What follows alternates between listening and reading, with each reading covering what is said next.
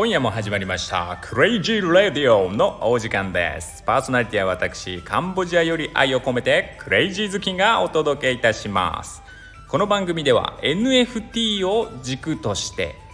Ninja DAO あとはフィリピンカンボジア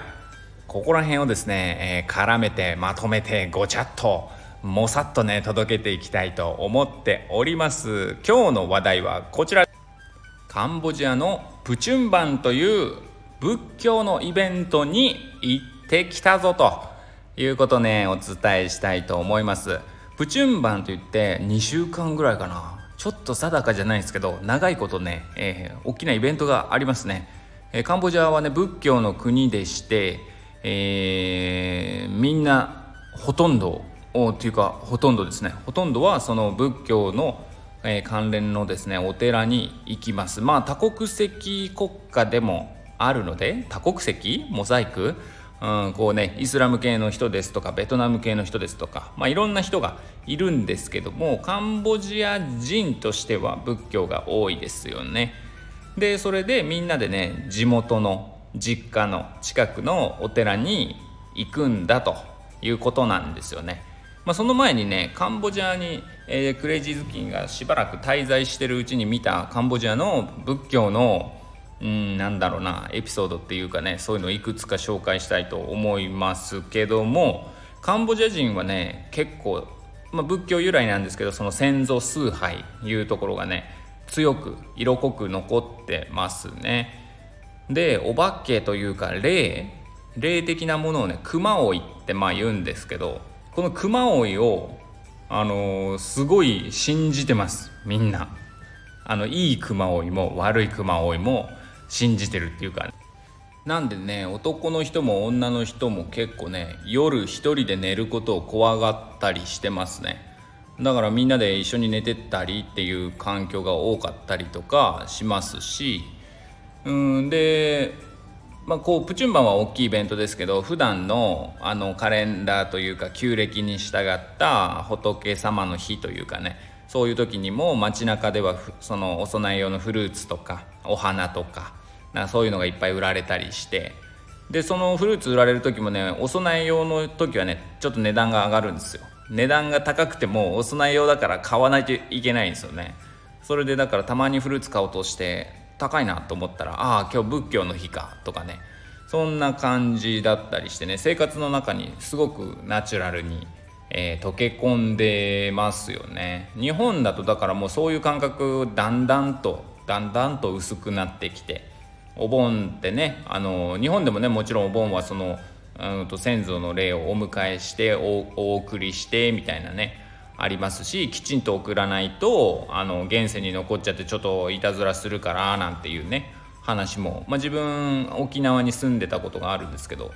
沖縄も結構強めに残ってるんでそんな話もねあったりしながらですけどでもその沖縄っていうのは日本の一部ですけど、まあ、カンボジアは本当全体的にねあのそういう感覚がまだ強く残ってるなって感じです。まあ、そんな中で、えー、今日プチュンバンだからみんなカンボジア人は大体こうお寺に行きますよの話なんですけどあのカンボジアでね屋台の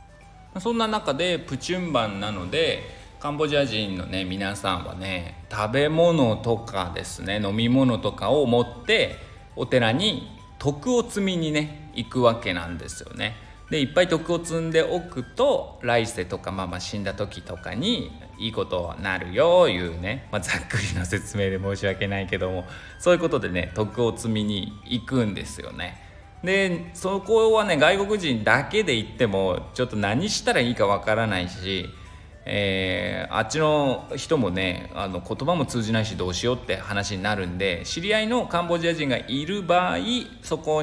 の家族とかとねついていって同行してえー、体験というかあの勉強というかまあまあ体験することができるっていう感じなんですよね。それに今日行ってきました。でどこの家族のとね一緒に行ったかというと今、えー、自分はですねカンボジアの中で、えー、屋台の学校というねスラムの子どもたちに学校を届けようきっかけ何かきっかけになればというね活動してるんですけども、まあ、その活動企画自体はもともとカンボジアにいる日本人 YouTuber のリュウタさんっていう方がやられてる企画なんですよね屋台の学校っていう企画があってそれお手伝いさせてもらってる形なんですけどそこの屋台の学校に、えー、教えに来てくれてる先生カンボジア人の先生日本語もわかる先生アコイちゃんねアコイちゃんの家族と一緒にね今日お寺に行ってきましたっていうことなんですよ。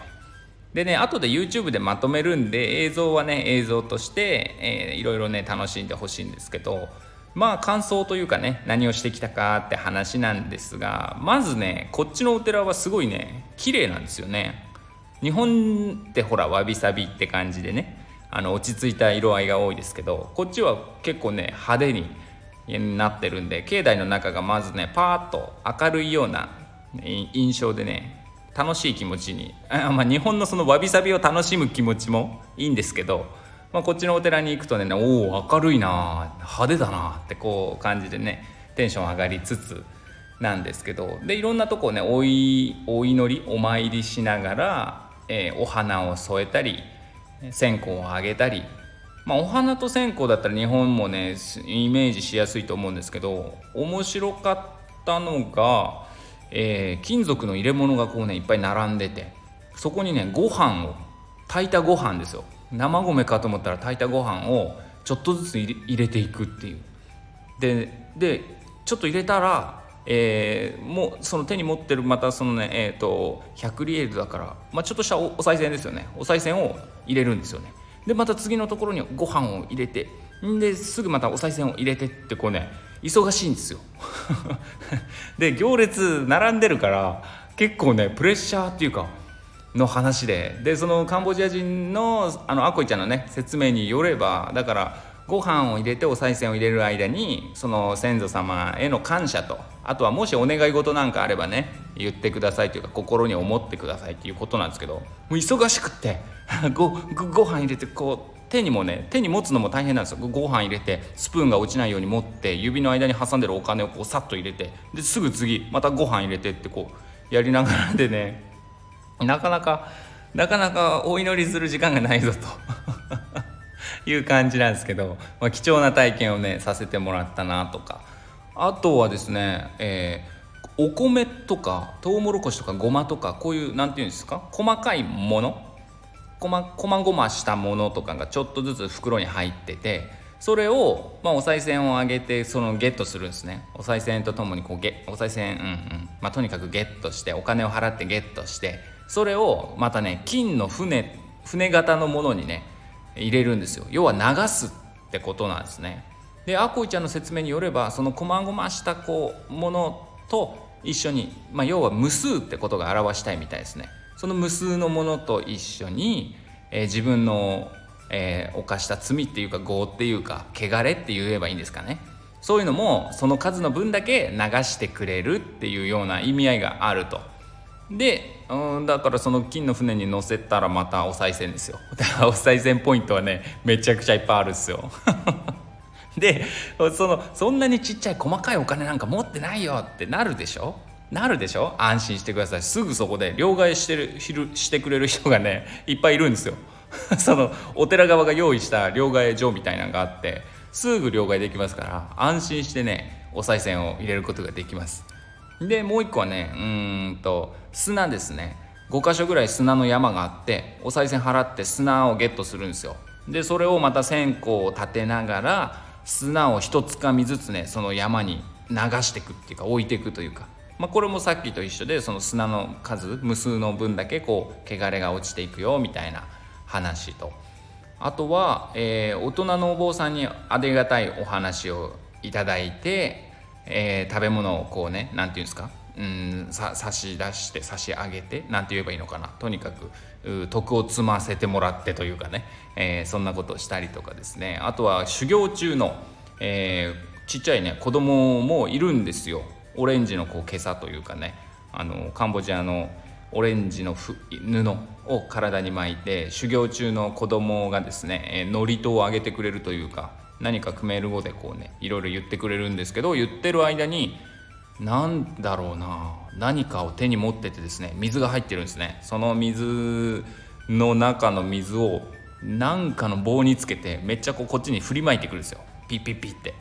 それ結構な量なんですよね。で同時にハスの花のかけらみたいなのもパラパラパラパラ巻くんですよね。だからその5分ぐらいのまあ3分ぐらいかなのあの祝詞を受け終わってる間ずっとこっちは目閉じてこうね祈ってる状態なんですけどそれが終わるとね結構服が濡れてるんですけど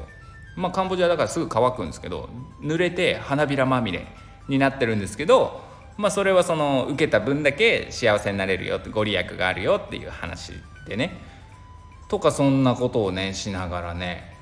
えー、って感じだったんですよ。いろんなのをね体験してもらって体験させてもらってで好きなやつだけ受ければいいというかやればいいみたいな感じで。でお祭りみたいな感じなんでねあの縁日っぽく屋台もちょっと出てたりして